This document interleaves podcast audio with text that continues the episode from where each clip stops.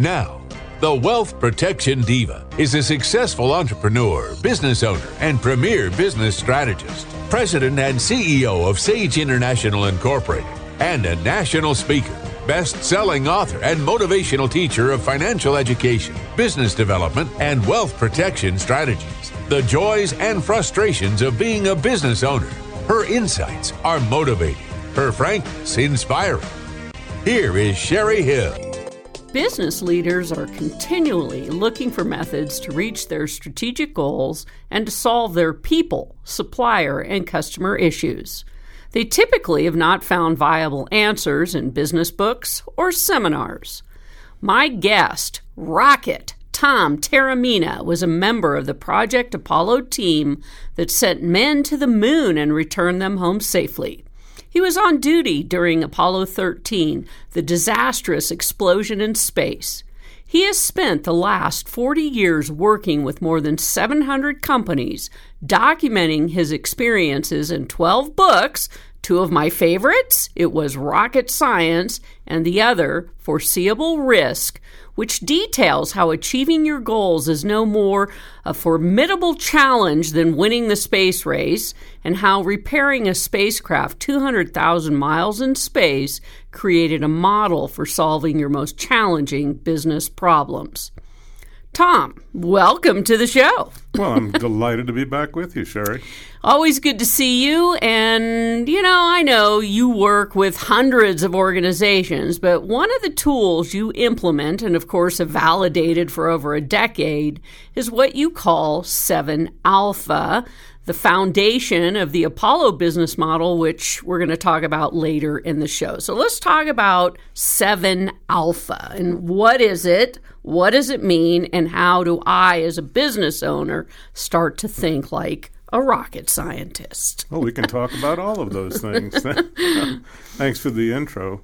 Uh, 7 Alpha is the result of many years of working with, as you said, 700 companies and trying to decide what the steps were to going from a problem to a successful successful outcome or from going to from a strategic plan to a robust business. And it kept boiling down to, to the seven issues that I, I call the seven alpha program. Uh, so if you like, we'll go through them one at a time. Yeah, no, I would because I want to. I want our listeners to understand them, and of course, you know, everything we talk about isn't because every business has a problem. It's these are also proactive if yeah. you if you think in that regard. Yeah. Absolutely, they're they work equally well for business uh, growth and success as they do for problem solving. All right. And by the way, I've yet to find a pro- business that doesn't have a problem. Well, that's true. that's because you didn't work with them yet. That's why. Oh, thank you. All right. So, what's number one? Number one is called ask. Ask what the problem is, uh, or ask what you're, you're planning on achieving. The ask part of it is usually done pretty lightly and pretty. Uh, uh, philosophically rather than saying, okay, here's here is problem X uh, this microphone doesn't work. So what is the what are what are we asking? Well, we're going to use the five why methodology, which is called root cause analysis. You ask why five times. Uh, did the microphone break? Is it not hooked up? Is it not connected to the console? Am I not speaking? By the time you get to the fifth why, you'll have gotten to the root of the problem. So before I work with any company, uh, I not only ask them straight out, what do you think we're here for, or what are you hoping to accomplish, Mr. Business Person, but let's let's ask that question five times until we really get down to what it is we, what that needs to be done. The more I understand questions, a lot of people ask the wrong questions part of the asking, as I can see now, asking five why questions is because maybe question one and two weren't the right questions. Well, and and in your in your wealth protection business, you must run into this every day. I mean, people just don't understand what it is that the root cause is that's getting you an uncomfortable feeling of lack of success or somebody's knocking on your door trying to close your business. So ask, ask, and, and keep asking until you've gotten down to either what is the root cause of the problem that you're you're trying to solve, or ask what is what is it really, really, really I'm trying to do. And if it's to sell your business, say it right out. If you if you want to get out of this, I've met a few people recently that by the end of the, the end of the ask scenario, they really wanted to get out of the business, and there's nothing wrong with that. There is a path to successfully getting rid of your business. Yes.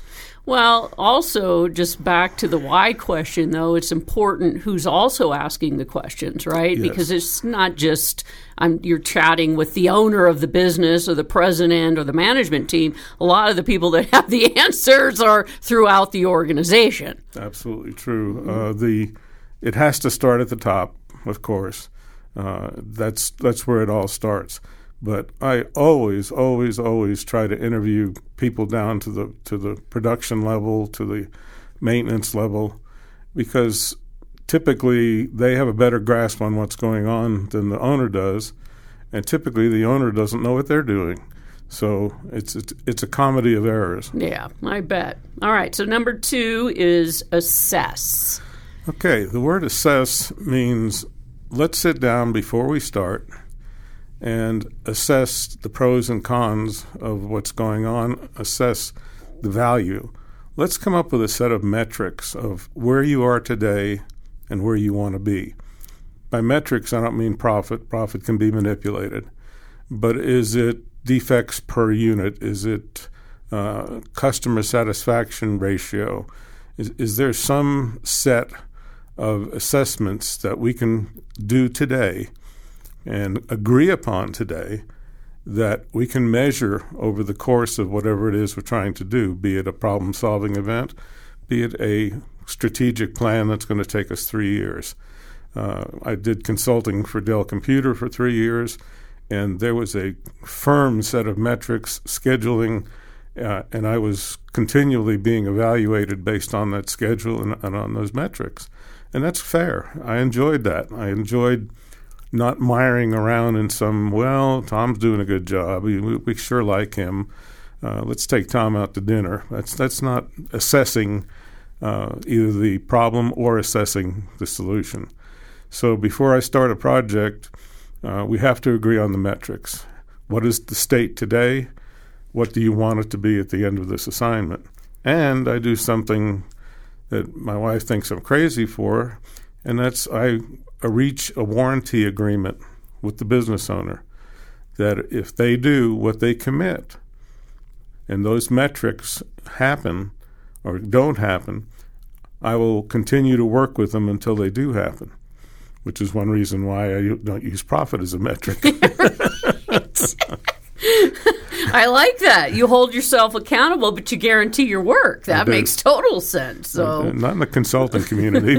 right. Well, apparently not. But uh, all right. So once we have assessed and figured out the here we are, here's where we want to get to, and what does that look like in between, then you say the next step is to analyze.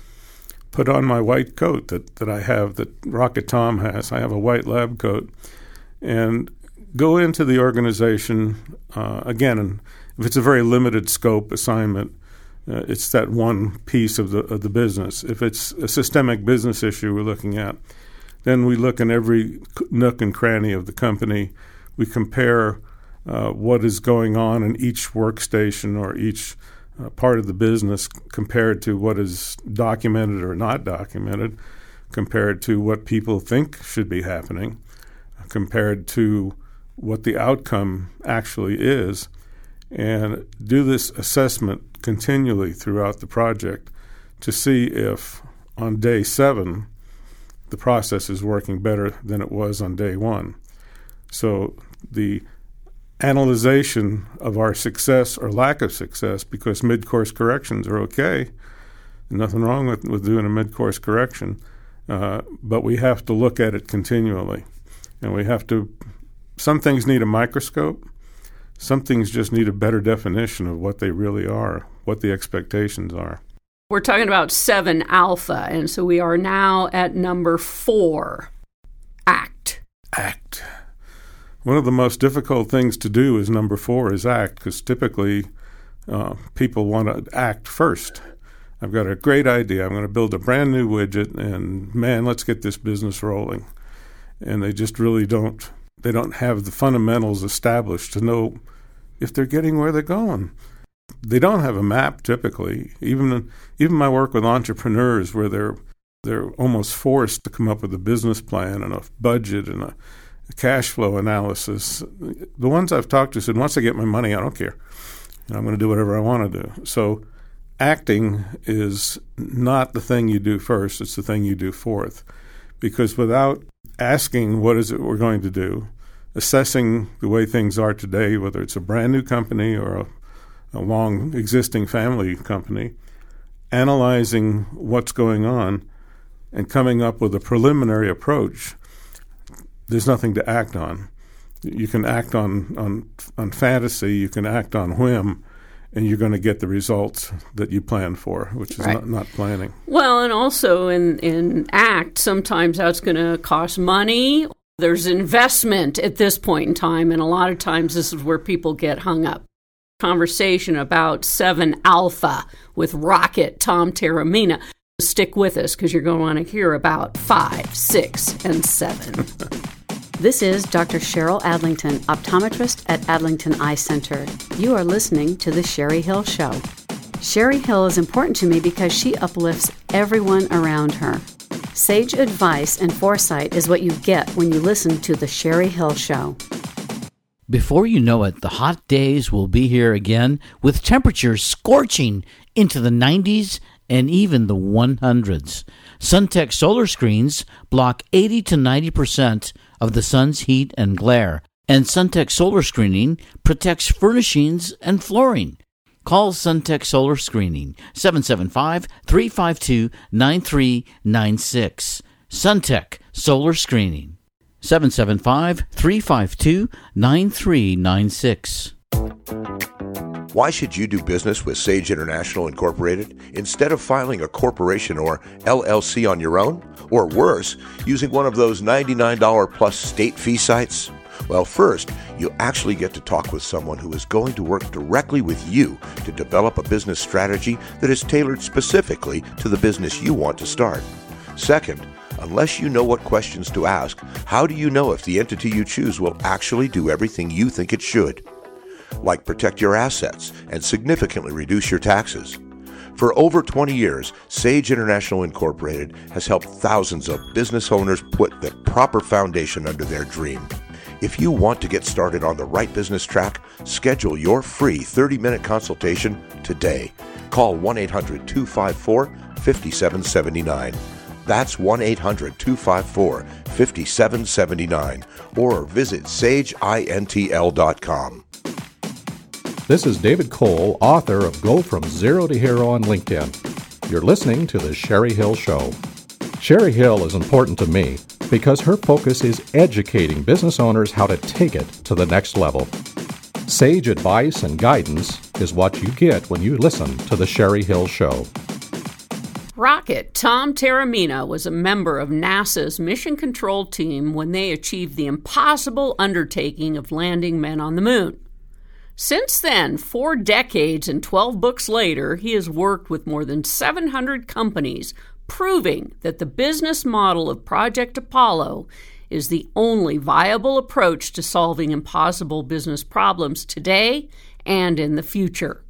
With his unique perspective, he brings a rare talent for precision problem diagnosis, strategic thinking, and outstanding written and verbal communication skills to any organization. So, I've been talking to Tom about the basis for the Apollo business model, which is the 7 Alpha, and we've already gone through four ask, assess, analyze, and act. And we want to make sure we hit number five, which is after acting, now you need to do number five, which is assure. And that's the process we started with of understanding where we are today and where we want to be. Putting metrics in place, measures. Every everything we do is a process. Everything has a start, everything has an ending, and everything can be measured. So, getting uh, business leaders to, to think about process and to think about measuring each and every process uh, is is a very difficult task. So assuring is the act of following up on each of these met- metrics that we put in place.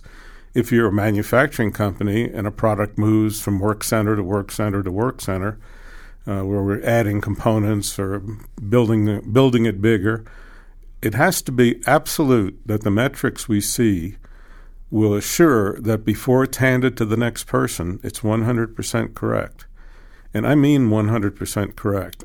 Uh, I continually am, am, kicked around by my colleagues who believe that Six Sigma is the is the achievement that most companies can can reach, which is not 100%. It's less than 100%. But I've seen it done. I've helped people do it, and I firmly believe that you can 100% move product from one workstation to the next to the next with no defects and actually get it to the customer with no defects. How nice. How what nice. a concept. what is it?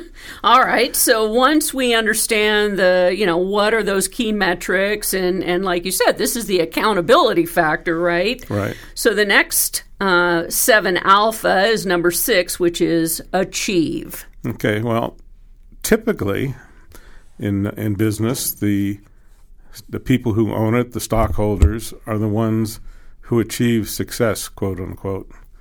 If, on the other hand, that everyone that's involved in the process, everyone that's involved in the product or the service, shares that achievement, there's so much better result that can be measured. There's some, there's an outcome that gives ownership, gives pride, and it gives this rare commodity of personal accountability.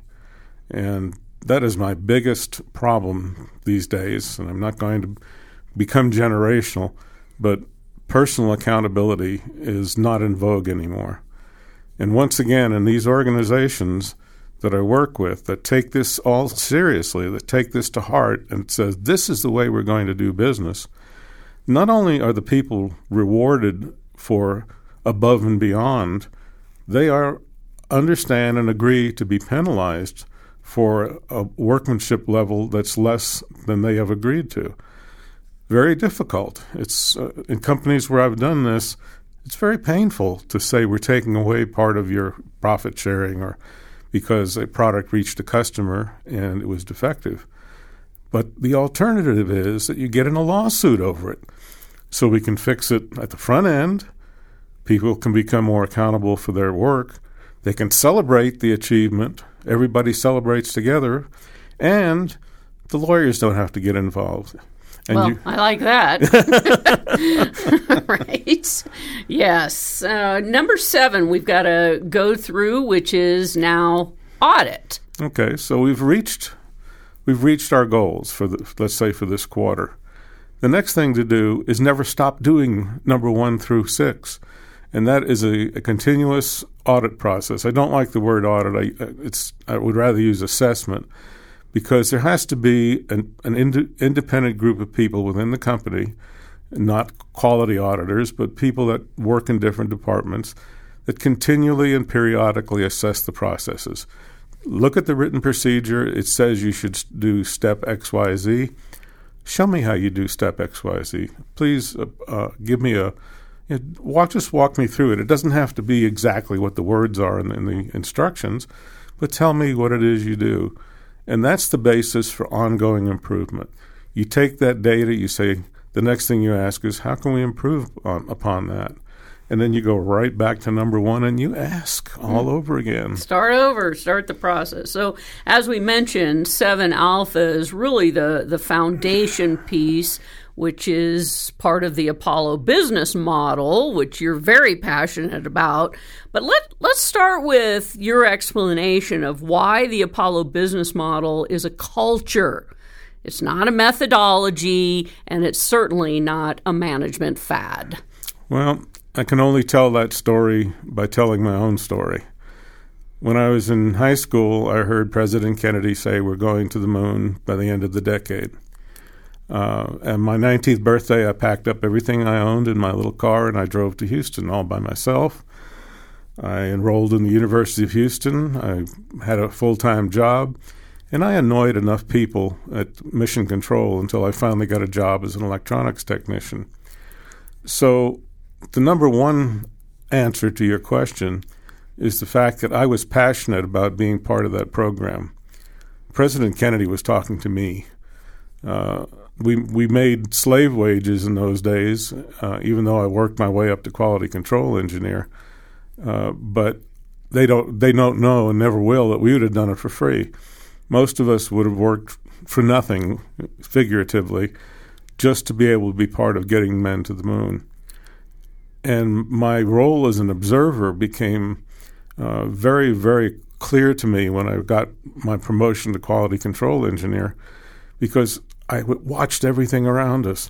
How did we put together thousands and thousands of people around the globe working for the government, working for all the different contractors, and make all of this stuff happen?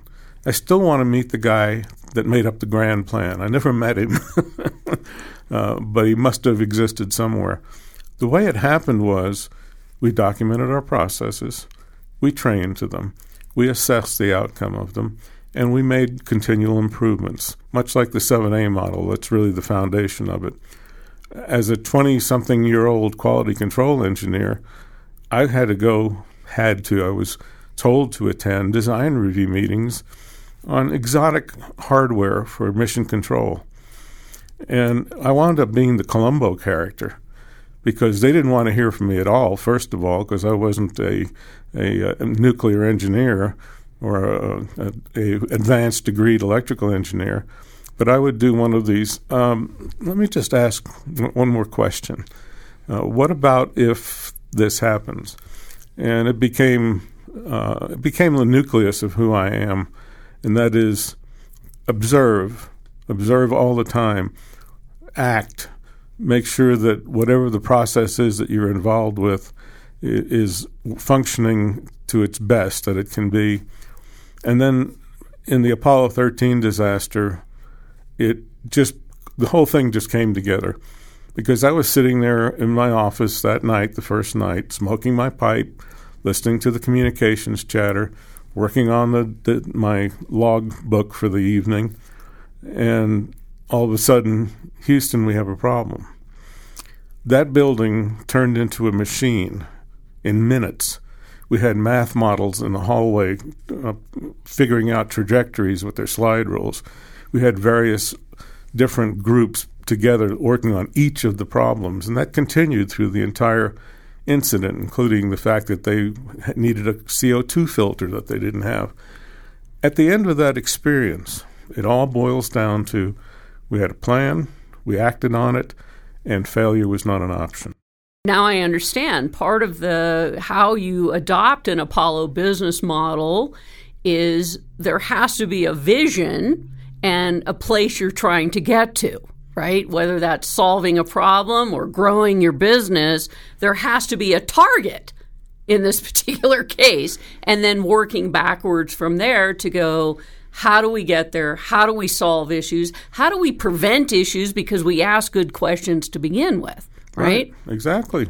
And the, and the whole team is working together. It it's just amazing when that happens, and and the Ron Howard movie of Apollo 13 is so accurate.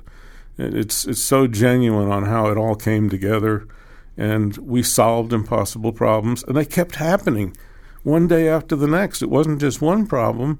I mean, at the last minute, they said, "Oh my goodness, the heat shield. I wonder if it got damaged during the explosion." And the astronauts later on said, eh, well, we can't do anything about it, so let's just go into our deorbit burn. And uh, if, it, if the heat shield falls off, we'll just look at each other and say, what a ride. right. Absolutely. So, but what's interesting is when you think of the timeline, because to put a man on the moon was only about seven years, Correct, right? yeah. And of course, you know, when the Apollo 13 accident occurred, I mean, you only had hours to Literally. solve massive problems if you wanted to save their lives. And so when we bring that into business today, hopefully we're not trying to save people's lives in that regard. It's so mm. dramatic. However, we do need to make sure that we have some kind of a business model that supports people and growth and profits and the planet. Absolutely.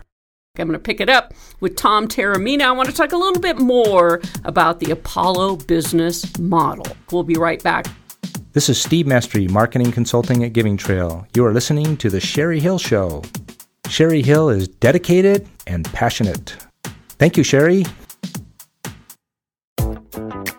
Sage International Incorporated fosters the entrepreneurial spirit by first educating our clients. In fact, we wrote the best selling book, Incorporate and Get Rich, as recommended by Robert Kiyosaki in his bestseller, Rich Dad Poor Dad.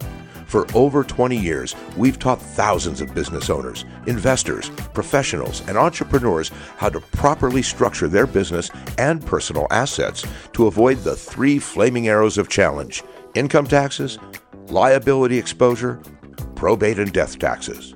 Call Sage International Incorporated at 1 800 254 5779 to set up a free 30 minute consultation. That's 1 800 254 5779. Sage International. Suntech Solar Screening is proud to offer innovative products, giving you control over your environment and increasing the comfort and value to any residential or commercial building. Call Suntech Solar Screening 775 352 9396. Suntech Solar Screening 775 352 9396. This is Karen Jensen, founder and president of HRC, the Human Resource Connection. You are listening to The Sherry Hill Show. Sherry Hill is the wealth protection diva. If you have comments about today's show or any questions, please email sherry at sherryhillshow.com. With a unique perspective from having worked with more than 700 companies in his career, Tom Taormina is a frequent speaker to professional organizations on topics ranging from quality management and organizational excellence to standard of care and foreseeable risk. He's been so successful at synthesizing quality control and quality assurance techniques into mainstream business that the American Society for Quality recruited him to be the managing editor for a series of publications entitled Defining Quality Management. He was also a member of NASA's mission control team when they achieved the impossible undertaking of landing men on the moon. Since then, in working with all these organizations, he's very fond of a business model he calls the Apollo business model, and I want to talk about that with Tom right now. So, I know there's nine tenets to the Apollo business model. None of them is optional, none is more or less important than the other. They must be assessed and implemented in the proper sequence. so, under the Apollo business model, I know one of the first tenets, of course, is vision. That's huge. And once again, of the 700 companies I've worked with and the dozens and dozens of entrepreneurs I've interviewed and, and assessed and helped get their businesses off the ground, we never think about what is it we're going to do? What does this business do? What is our vision? Are we here to make the very best widget in the entire world? Are we here to provide the best health care that's possible? It's there's always, always, always when I start working with a company, we do a retreat. We do an executive retreat. Sometimes it's grueling. I was in one for three days. It took us three days to come up with the vision. But until we'd done that, we could not you could not possibly start on step two, three, four, five, six, and seven.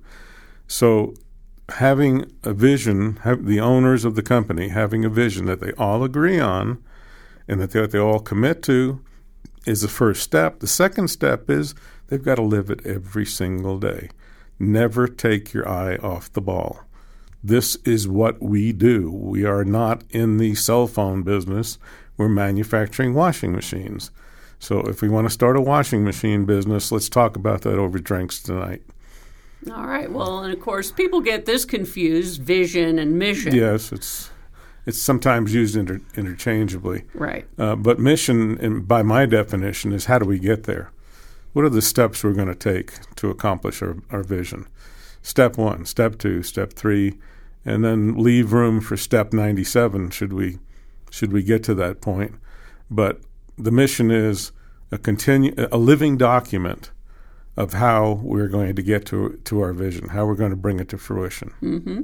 So, of course, out of that, and certainly, you know, the trend in in the world right now is is people are coming back to roots, which are our values, and how do we implement these our values into the organization? What do we stand for? Well, values is is the third part, and it's oh my goodness, it's one of the toughest things we've got going right now because there's so many generations in the workforce. I just learned the term homelanders are the, the newest the, the newest youngsters. My great granddaughter is now a homelander, I guess. But uh, that the value systems have changed so much in the last century from everyone taking personal accountability to uh, an entire segment of our population not taking personal accountability and not knowing what that means, what the values mean. So, again, the third thing we do is establish a set of values. And those are the things I call them the always and nevers. These are the things we always do at our company. We always complete our project on time. We always come in under budget. Whatever they are, whatever we establish for ourselves, there's no Right. there's no written It's, set. it's not your values. Not my- it's, oh. it's what, yes. Definitely not my values. No, no one can come up to that standard. Ha ha ha. uh, but the what we establish the values for the company. The always are the things we always do. The thing, the nevers are the things that are terminable offenses immediately. If you know, we never assault another person. We never lie. Whatever they are, whatever you establish as the always and nevers, they, they're immutable. It doesn't matter if it's the vice president of the company. Um, if he does one of those nevers, bye bye. Uh, it just happened recently that someone that worked at one of the local casinos for 24 years violated one of their principles and was let go. And everybody's going, he was here 24 years. How could that possibly be? Well, the, the always and nevers are immutable. Right. But they have to be trained. They have to Ah. be understood and they have to be clearly defined so everyone in the organization is either in agreement and if they're not, then they're not the right people to hire for the company. Hello? Got it. All right. Next next in our Apollo business model is leadership. Oh my goodness, what a word. Leadership. The best way that I, I've been able to explain it is that you manage processes, but you lead people. Leaders, some leaders are born, of course, they're born with leadership traits. But if you care, you can learn all of the rest of the traits of leadership. Years ago, Tom Peters used to go to companies and do uh, half hour sessions with them and find out the, the thing he was always looking for was what was it about the leader of that company that made them so unique. And and I, I still bring out 20 year old Tom Peters videos where the head of Johnsonville Foods once upon a time said, We're making money, we're doing okay, but something's just not right. And he called his people together and he said, I don't, I just don't feel right. This is not, this just isn't going the way I thought it was supposed to. And they, they said, Oh, you really want to know? And he said, Yes. And he said, you do the you do the taste testing on all the products. We know what it's supposed to taste like. He said, "Well, then do it." That's a leader. Right. That's a leader. That's not a manager. A manager would say, "Get out of here. I run this company." So, in a very few minutes, that's the difference between a leader and a manager. All right. We're talking about the Apollo business model and the nine tenants. And so we're at, I don't know what number, but we're talking about process. Now, Again, we mentioned this earlier, but everything we do in this life is, is process. It's we do things in steps. We have a beginning and ending, and they're all measurable. One of my favorite things to do with CEOs uh, is to ask them to change the order in which they do their morning routine. If they brush their teeth before they shave, all I ask them to do is reverse those two things, just for a few days. Not one of them has ever been able. To. You can't to, do it. You can't do it. so until you understand that everything you do is a process, every process can be documented, every process can be measured, then you're not going to be as successful as you could be. Because just like you mentioned earlier with the training of the, of the vision, mission, and values, processes have to be changed. But with the metrics in place, people have to have the the opportunity to fail if they learn something and if we change the process. In the in an ideal world, the only re- reason an employee would do something incorrectly is that they weren't trained correctly or the process doesn't work right. Right. And and I've experienced this all through the years because you know, I've developed every process for how we start a business all the way through. And that's what I would tell people come in and master the process. And only once you've mastered the process, now you have the ability to come in and go, hey, what if we, or have we thought about? But I people would try and come in and change it in the middle, and of course you end up with problems and customer complaints and things falling through the cracks, and you're like, well, how did that happen? I have a process in place. But you also have people that worked for another company, and in the back of their minds, it says, "Well, we used to do it this way back at the old at the old place." And surely he didn't mean we have to do that all the time. Uh, yeah, he did. yeah, yeah. So obviously, you know, when we're talking about processes, of course, one of our our next tenants is boundaries. Ah, boundaries.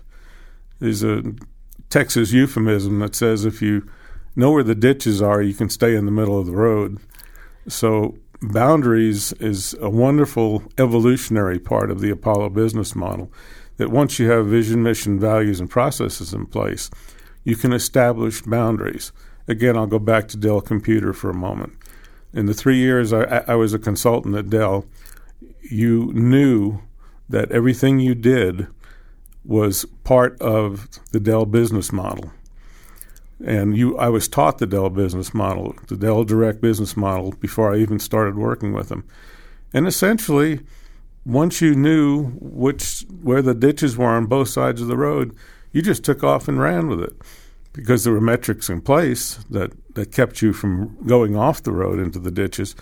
But creativity was unbelievable because you were allowed to fail if you learned something from it. Absolutely. And and that is important because that, that kind of goes back to your values as well. We have boundaries for those and certainly boundaries for um, coloring within the, the lines, and only when, when we're getting into creativity, then we say color outside the line. So metrics, we, you've talked about that a lot, and of course that's the measurement. But let's hit on the final one, which is consistency.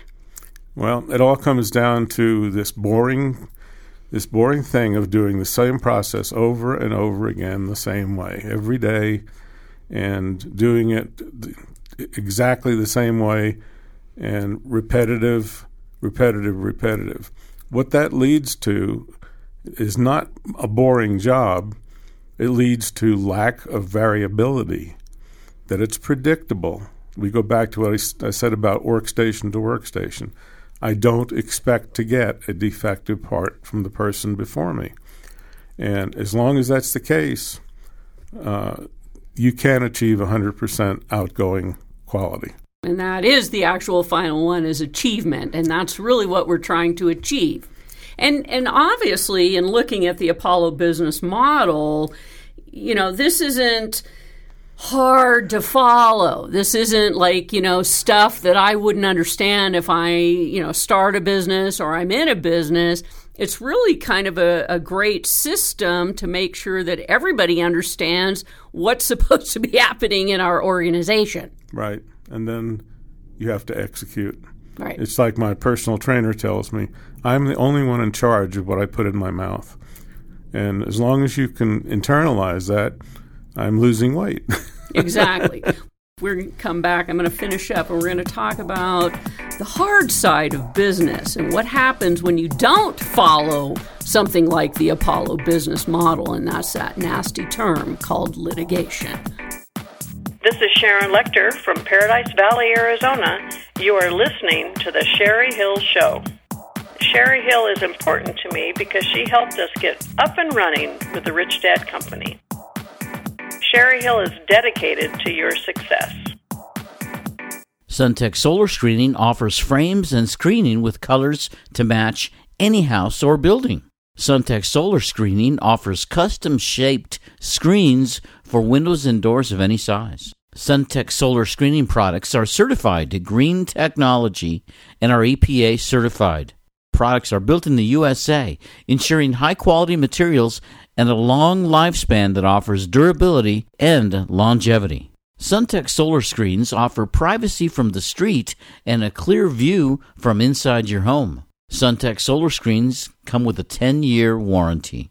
Call Suntech Solar Screening 775 352 9396. Suntech Solar Screening 775 352 9396. Why should you do business with Sage International Incorporated instead of filing a corporation or LLC on your own? Or worse, using one of those $99 plus state fee sites? Well, first, you actually get to talk with someone who is going to work directly with you to develop a business strategy that is tailored specifically to the business you want to start. Second, unless you know what questions to ask, how do you know if the entity you choose will actually do everything you think it should? like protect your assets and significantly reduce your taxes. For over 20 years, Sage International Incorporated has helped thousands of business owners put the proper foundation under their dream. If you want to get started on the right business track, schedule your free 30 minute consultation today. Call 1 800 254 5779. That's 1 800 254 5779 or visit sageintl.com. This is Tom Taormina from Apollo Business Solutions. You're listening to The Sherry Hill Show. Sherry Hill is important to me because she is passionate about your success. High level thinkers think outside the globe and they listen to The Sherry Hill Show. If you missed any part of today's show and would like to listen to the podcast, please visit sherryhillshow.com. The basis for most product liability and organizational negligence litigation are the result of the products or services of a provider causing property damage, loss of resources, personal harm, or damage to another. Plaintiff's attorneys cite damage, injury, or death to be the result of an event or series of events that would likely not have occurred if the offending party's goods or services were adequate and appropriate for their stated or implied intent.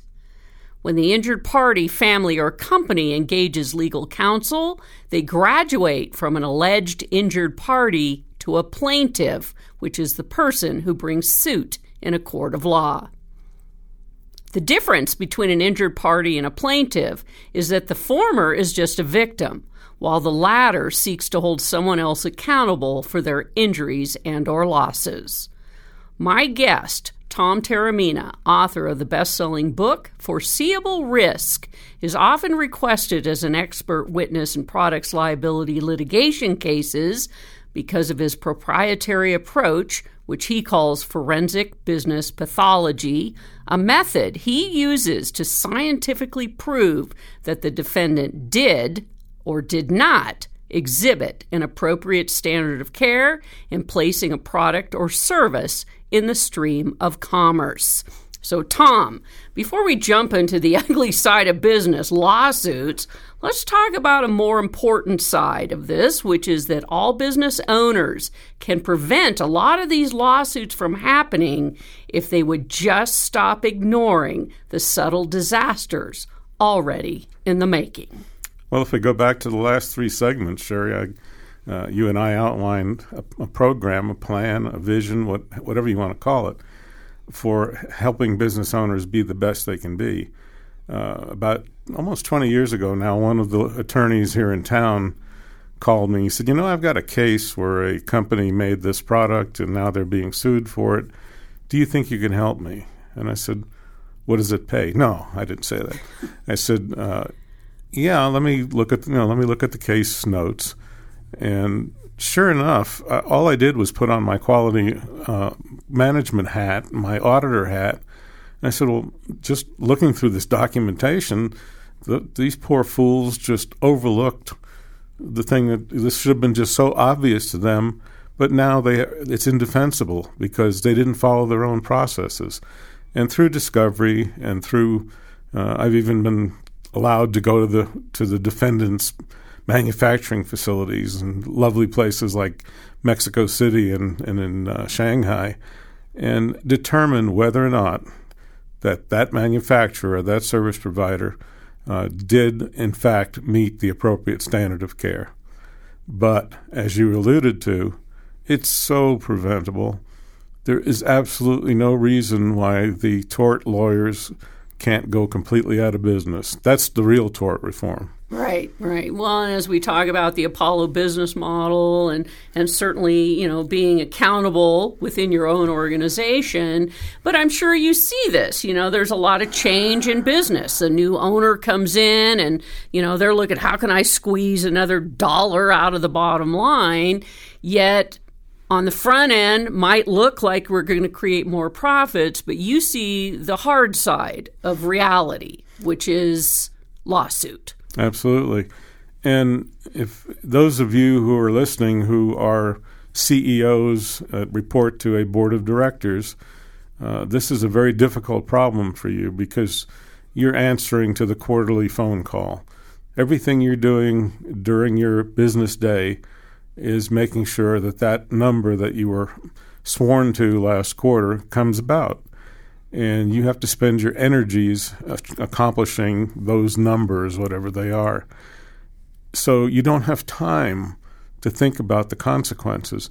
And here's a big one that has been popularized uh, in the last few years.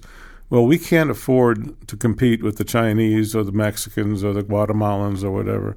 So we're just sending our manufacturing abroad. And we've lost control. Once we do, once we've done that, we've lost control. Well, first of all, that's not true. You're accountable for your own actions. Uh, the the legal system has been set up to where the big box stores have been able to get themselves distanced from these companies with brokers in the middle, and I didn't even know who it came from. So how can I be accountable for the product? So this entire myth of move things offshore and get them made cheaply, make them throwaways. I, I had one case of, with a consumer product where they built in 25%, uh, 25% more parts were sent because that's how many were going to fail. They knew that. They knew that going into it. It was part of their business model. It was part of their bottom line.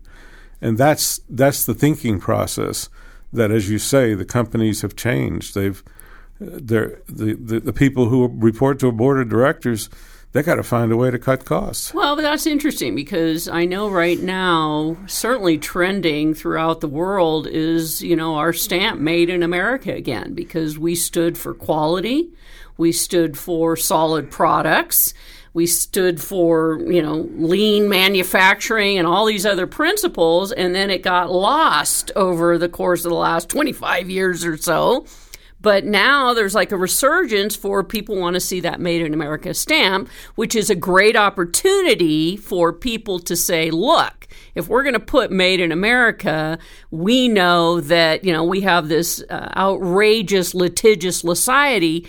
Um, maybe we should do things right from the start, like adopting an Apollo business model as a thought process. Well, as the kids say, OMG, uh, what a what a concept! And my, the last thing on my bucket list, at my advanced age, if you will, is bringing that back. Okay, so let's go again. Go back to the last segment of the Apollo business model.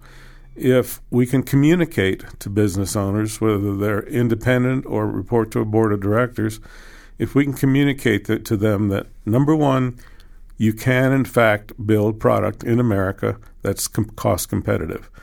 Uh, number two, you can build quality into the product and remove liability, get rid of customer service organizations, get rid of warranty issues.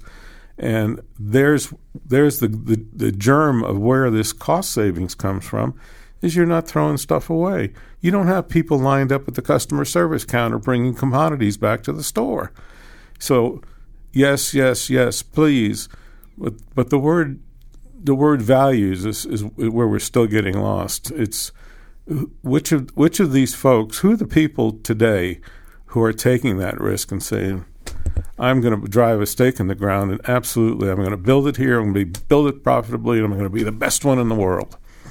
All right. Well, but you see the the tragic side of when people don't care, or they put this, you know, uh, acceptable percentage of defects or returns or whatever, and yet that's a huge cost to organizations. And and we're not just talking about this has to be, you know, big giant manufacturing or global companies. This is your little hair salon. This is your fast food restaurant. This is your optometrist. This is whoever, every single one of us has to be thinking this big. As you call it, thinking outside the globe, yes. right? Because you're the rocket man. However, it's it drills down into every single business regardless of size. I was going into a coffee shop in downtown Reno a couple of winters ago, and the, the sidewalk was covered with, with ice. And I walked in and I asked the owner, uh, I said, Aren't you going to take care of that sidewalk out there? It's almost broke my neck getting in your store. He said, Well, that's the landlord's problem. I said, Really? Who do you think is going to sue?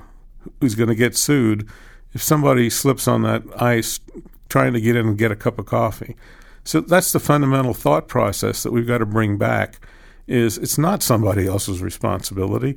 Even if I'm a two person coffee shop, I could get sued out of business in a heartbeat. And and that's the the real result is we're not talking about inexpensive lawsuits. There is no such thing, and it's in, there's no such thing as inexpensive, inexpensive in two areas. The first, of course, is hard cash outlay because you have to hire expensive witnesses and experts like me. But the emotional toll, I have never seen a plaintiff the same after a lawsuit.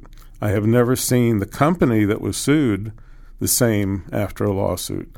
Everything changes. It just that stigma is there for the rest of your life. Yeah. And you're looking around the corner for the process server. Well, and then I'm sure there's people that are like, well, I have insurance. Yeah, right.